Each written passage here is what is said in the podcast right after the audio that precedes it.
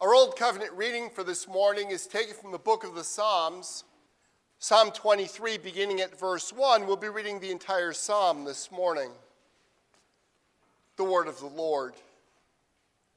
The Lord is my shepherd, I shall not be in want. He makes me lie down in green pastures, He leads me beside still waters, He restores my soul. He leads me in paths of righteousness for his name's sake. Even though I walk through the valley of the shadow of death, I will fear no evil, for you are with me. Your rod and your staff, they comfort me. You prepare a table before me in the presence of my enemies. You anoint my head with oil. My cup overflows. Surely goodness and mercy shall follow me all the days of my life, and I shall dwell in the house of the Lord forever. Here endeth the Old Covenant reading. The New Covenant reading is taken from the Gospel according to Matthew. Matthew chapter 14, beginning at verse 22. We'll be reading through verse 36 this morning, which is also the end of the chapter. And I simply remind you the previous portion of God's word that we looked at last week was Jesus miraculously feeding several thousand people with just a few small fish and a couple small loaves of bread.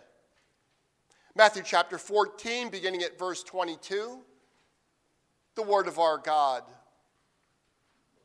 Immediately, he made the disciples get into the boat and go before them to the other side while he dismissed the crowds. And after he had dismissed the crowds, he went up on the mountain by himself to pray. When evening came, he was there alone. But the boat by this time was a long way from the land, beaten by the waves, for the wind was against them. And in the fourth watch of the night, he came to them walking on the sea. But when the disciples saw him walking on the sea, they were terrified and said, It is a ghost. And they cried out in fear. But immediately Jesus spoke to them, saying, Take heart, it is I. Do not be afraid. And Peter answered him, Lord, if it is you, command me to come to you on the water he said, Come. So Peter got out of the boat and walked on the water and came to Jesus. But when he saw the wind, he was afraid. And beginning to sink, he cried out, Lord, save me. Jesus immediately reached out his hand and took hold of him, saying to him, O you of little faith, why did you doubt? And when they got into the boat, the wind ceased and those in the boat worshiped him, saying, Truly, you are the Son of God. And when they had crossed over, they came to the land at Gennesaret. And when the men of that place recognized him, they sent around to all that region and brought to him all who were sick and implored him that they might only touch the fringe of his garment. And as many as touched it were made well. Here endeth the new covenant reading. Please keep your place here, as this will be the primary portion of God's word for this morning's sermon. What happens when our little faith encounters a broken and fallen world? Let's start with the world. Now, I don't mean to suggest by saying that the world is broken and fallen that that's all that's true about the world that it's just one terrible thing after another. Uh, by the grace of God, there are many, many enjoyable blessings in this life. Uh, there is still beauty in friendship. Uh, there is delicious foods for us to enjoy. There are opportunities for us to learn things that just excite us and to be creative in a way that expresses God's intent for our lives, having created us in His own image. There is also kindness and steadfast love. In fact, just seeing some of your faces makes me smile. That's part of life. Nevertheless, this is a broken and fallen world. Because of our own rebellion and sinfulness against the Lord, there is also cancer and broken bones. There are broken relationships and people who treat us badly for no apparent reason. Because of sin, we need to lock our homes and our cars. In fact, most of us carry a whole um, clip of keys in our wallets, I mean, in our pockets or in our purses, uh, precisely because this is a broken and fallen world. To make matters worse, we ourselves participate in the brokenness and fallenness of this world. Sometimes that brokenness can be rather minor. We can repair it simply by restarting our laptops or restarting our smartphones, and suddenly what was driving us crazy is now all gone. But some of those pains are so deep that we're going to carry them with us until the day we see Jesus face to face and he wipes away every tear from our eyes. Furthermore, as I say, we ourselves, even as Christians, continue to carry some of the consequences of humanity's fall into sin. We can become quickly and wrongly frustrated with someone that we care about. We can wound them deeply with our tongues and then find that we lack the power and the ability to heal the very wounds that we have inflicted. What happens when our little faith encounters a world like that? The world as it really is. Now, some of you may be objecting to describing our faith as a little faith. But truth be told, uh, we do not live most of our Christian lives in mountaintop experiences, you know, like Elijah, who prays and calls down fire from heaven, and Almighty God sends fire from heaven. Uh, we do not live like Peter is this morning. He gets out of the boat, and at the word of Jesus, he walks on the water. That is not where we live most of our lives. And in fact, to the degree that God allows us to do those things, empowers us to do those things, to have that sort of faith, we very much are like Peter. We soon take our eyes off Jesus and begin to look at the storm, and like Peter, we too begin to sink. All of us are, in fact, people of little faith. And the good news is, is that Jesus Christ is a magnificent and entirely sufficient Savior for people of little faith like you and me. We're going to look at this morning's passage under four main headings. First, sweet hour of prayer. Second, glorious Savior. Third, let me change that one actually. I meant to say glorious Lord, and that might help you if you're taking notes. Second, glorious Lord. Third, compassionate Savior. And fourth, the one who sets the world to rights. I should say something about that last one because it's a rather long point. You don't normally take notes with a long thing like the one who sets the world to rights. And I was very tempted to give you just two words new creation. The problem is, is this passage is not about new creation, it's about the one who brings new creation about the one who takes all our brokenness and sin and, as part of his own plan of redemption, restores the world to the way that it was always supposed to be. When we come to the end of this passage and we see this comprehensive set of miracles that Jesus is doing, they are not intended primarily to point us to that which is being healed.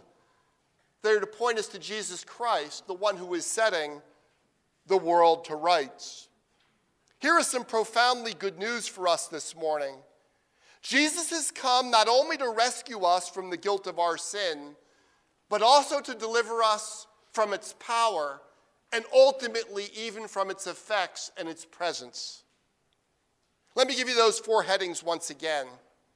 First, sweet hour of prayer. Second, glorious Lord.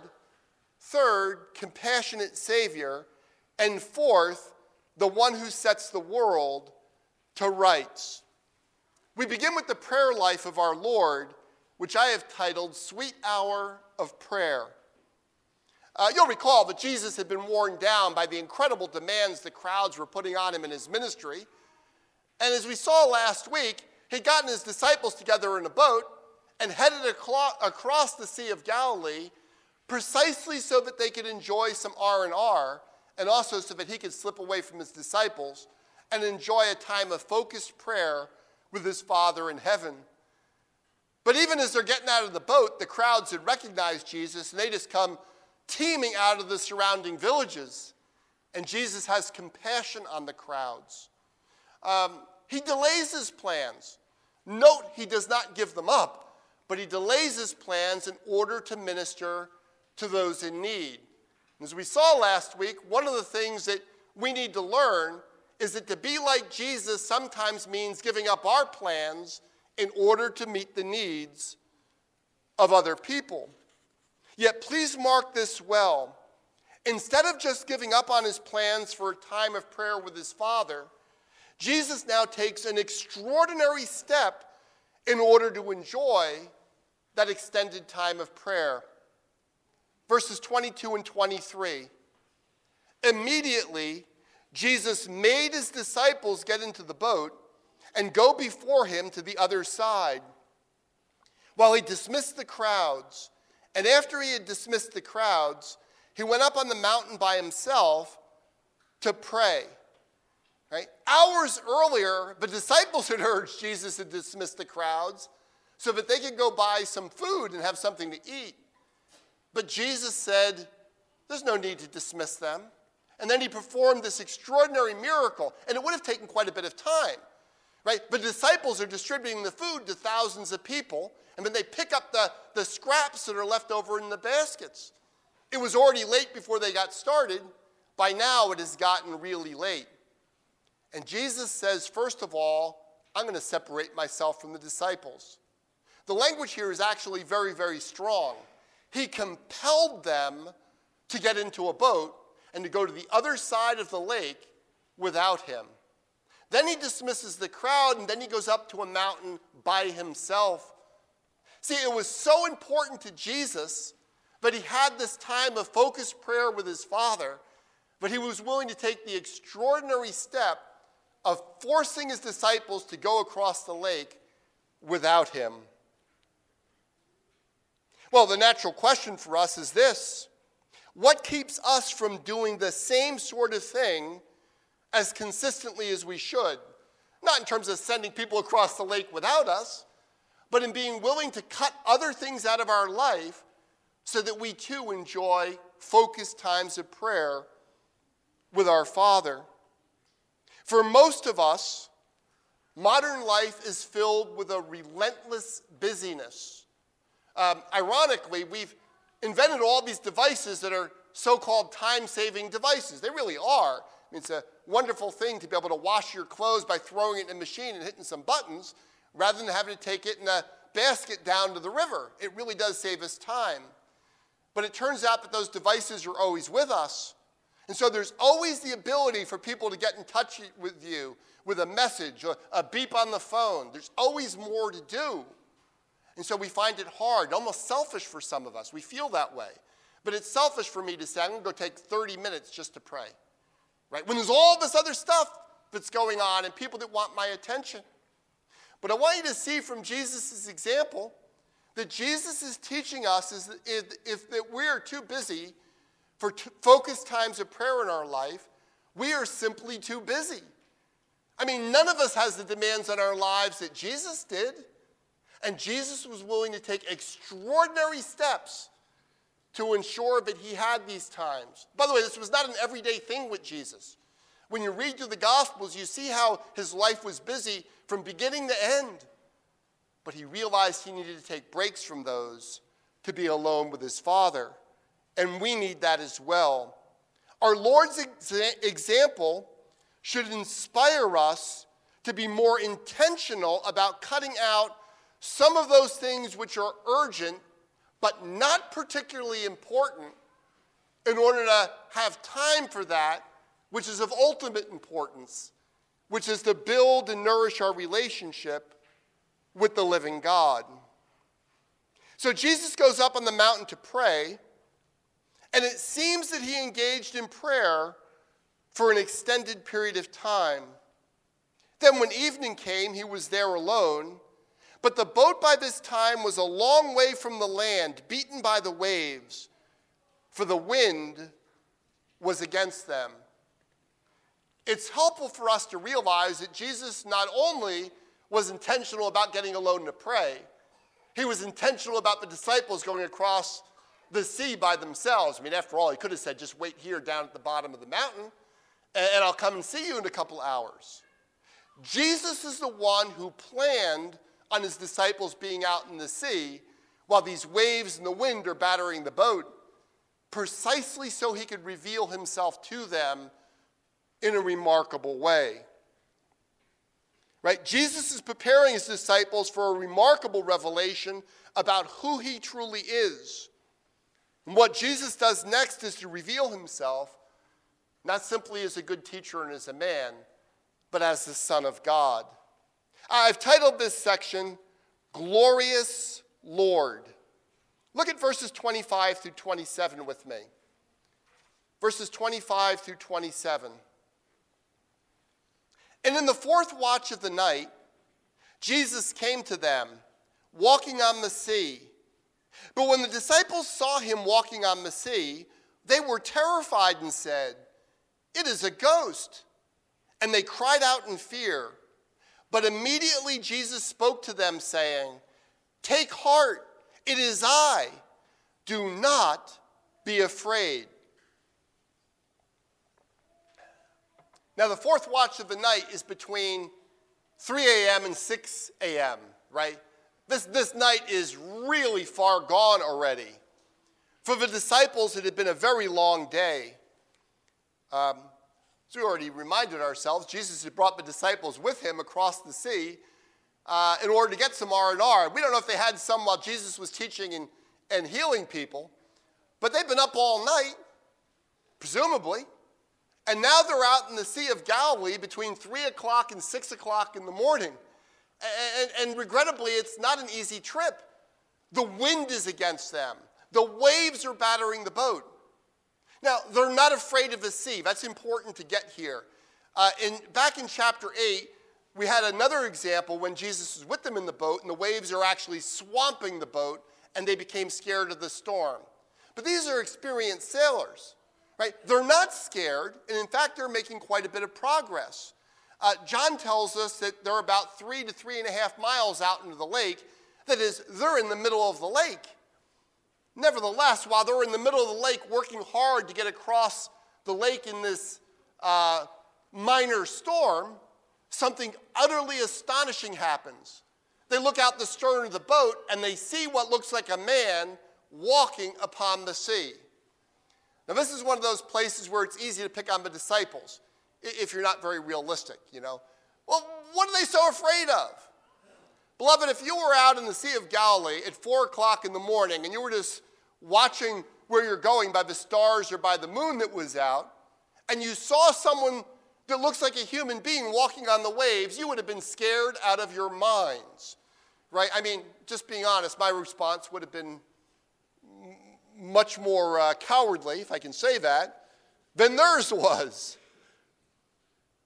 And please note, Jesus does not rebuke them for their reaction. Right? Jesus does not rebuke them for being scared seeing him walk on the water because he's actually displaying himself in his awesome nature as God.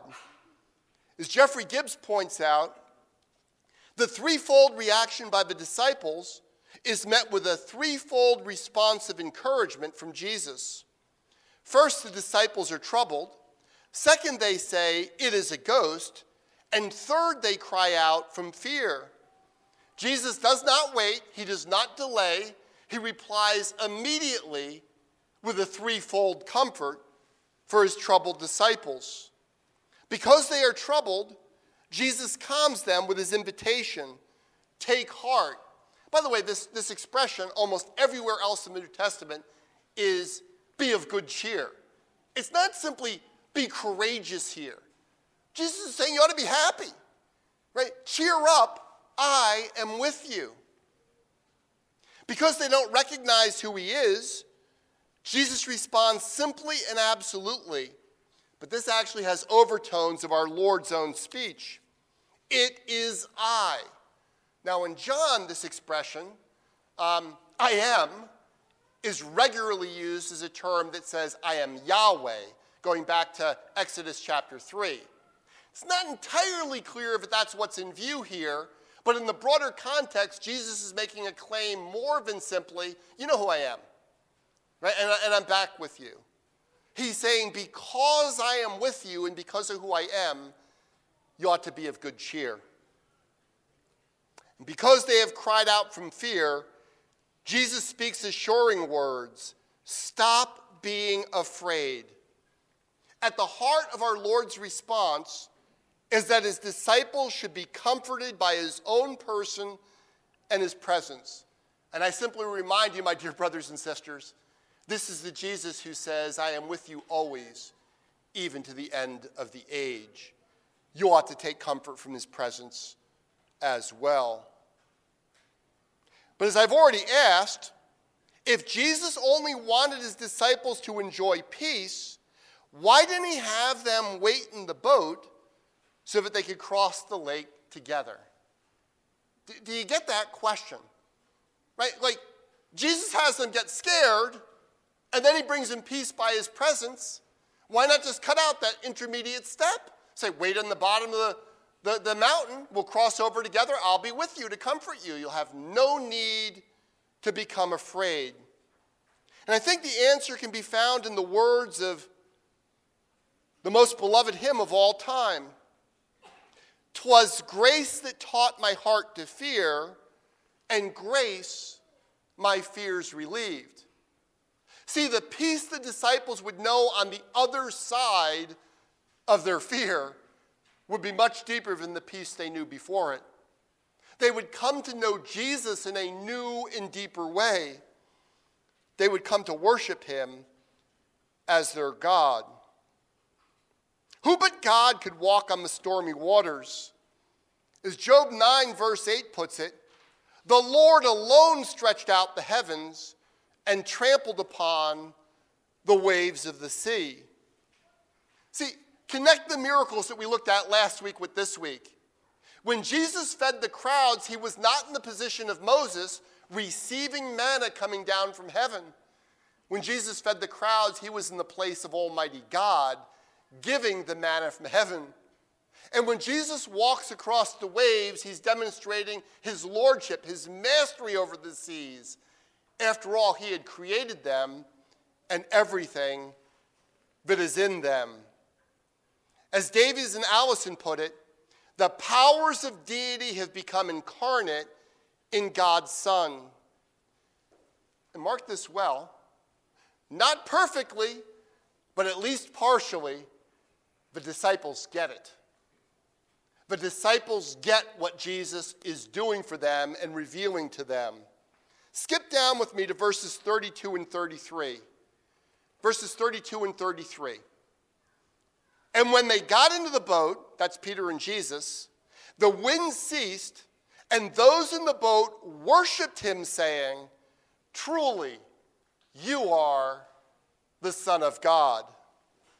Now, we should not imagine the disciples were ready to recite the Nicene Creed, right? They're not there in the boat going, oh, this is God of God, light of light, very God of very God, begotten, not made of one substance with the Father.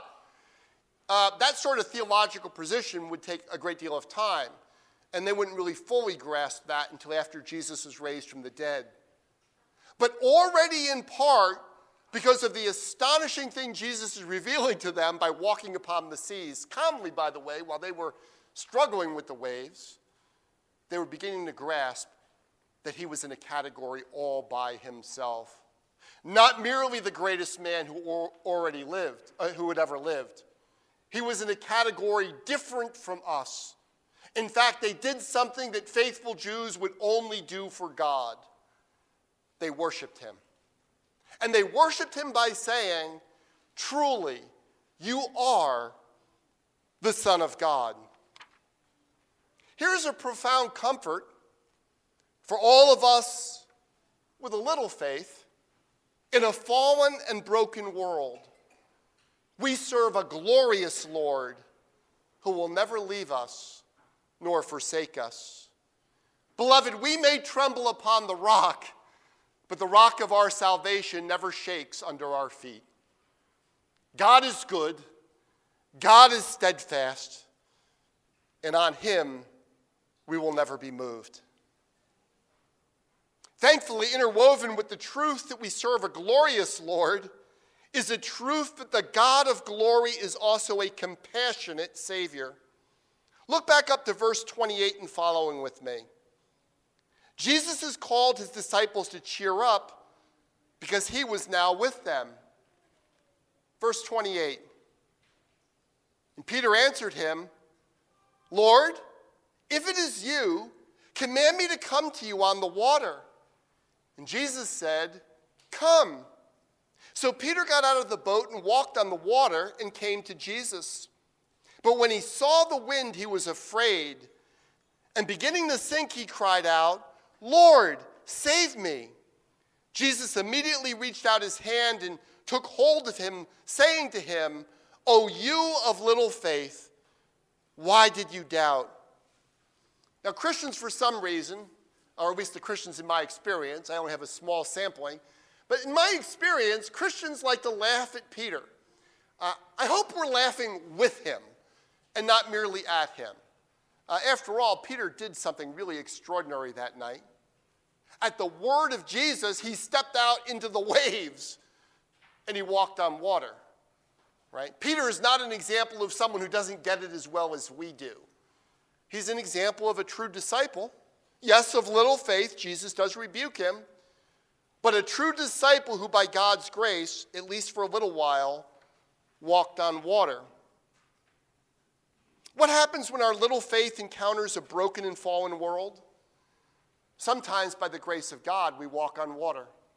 That is, by the grace of God, we are able to do things that we could not possibly do because it is not us, but Christ working in us. Now, to be clear, Peter is not simply imitating Jesus. Jesus walks on water in his own power. Peter walks on water by the grace of God in Jesus' power, right? P- Peter's not another Jesus trying to learn to be more like him so he can have sovereign command over all things. Jesus upholds all things by the word of his own power Peter cannot and does not walk on the water in his own power, but through his faith in the person of Jesus Christ. But then Peter sees the wind and he becomes afraid and he begins to sink. Now, Jesus has just commanded his disciples, including Peter, to not be afraid. But Peter looks at the wind and he's afraid. The same Peter who had boldly stepped out of the boat was now afraid again. What has happened? Well, there's at least three things that are worth us considering about this scene and about these words.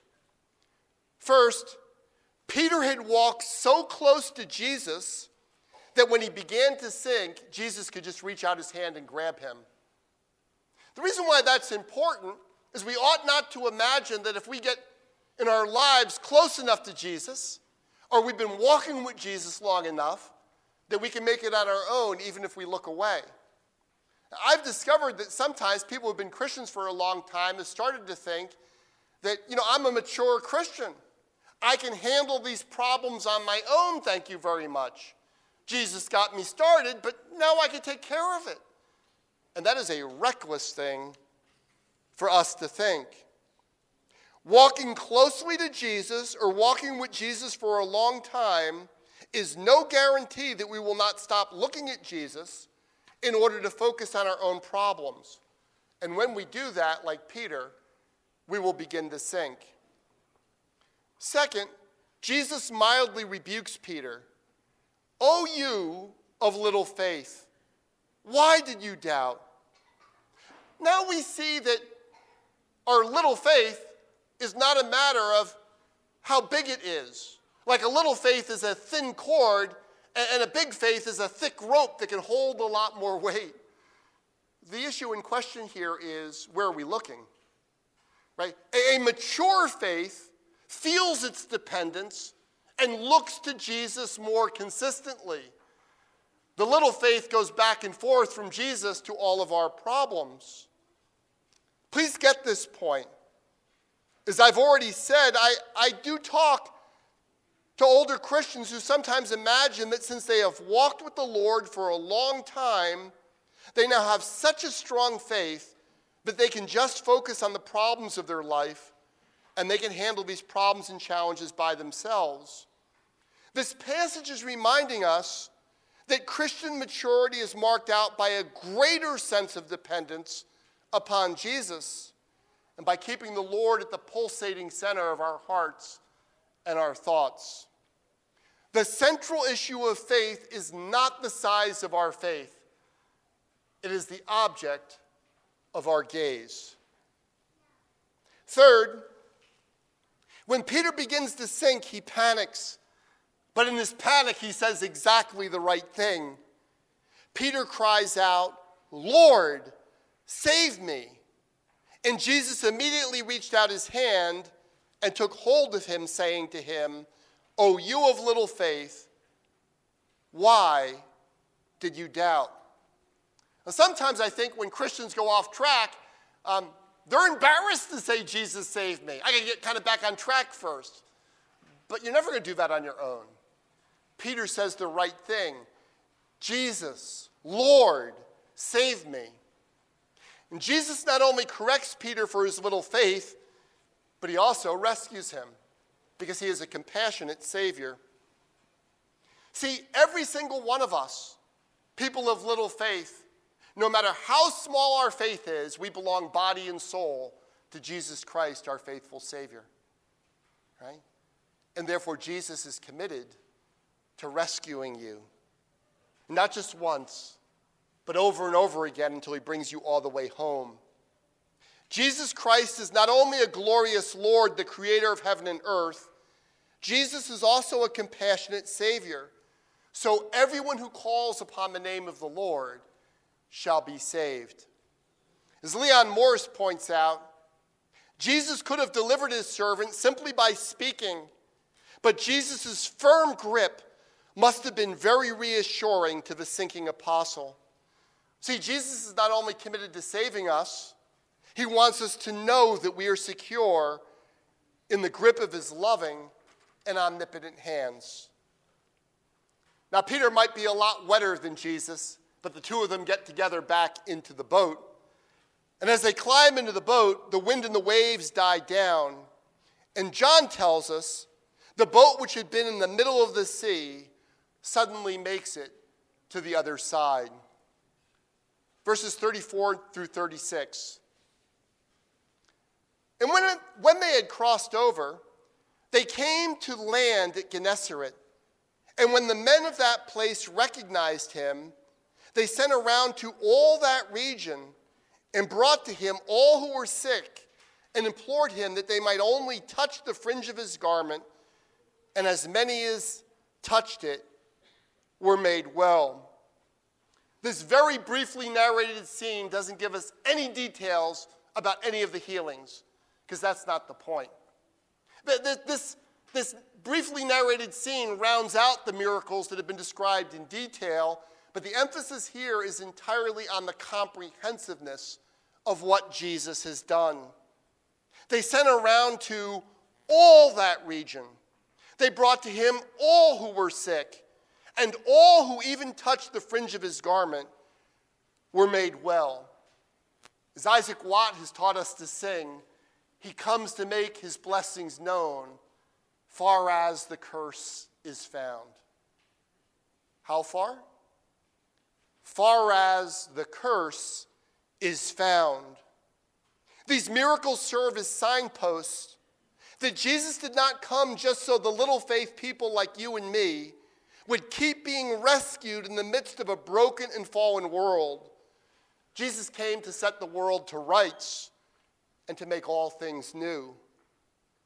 Because of Jesus, A day is coming when your Father will wipe away every tear from your eyes. Because of Jesus, a day is coming when death itself will be completely swallowed up in Christ's victory.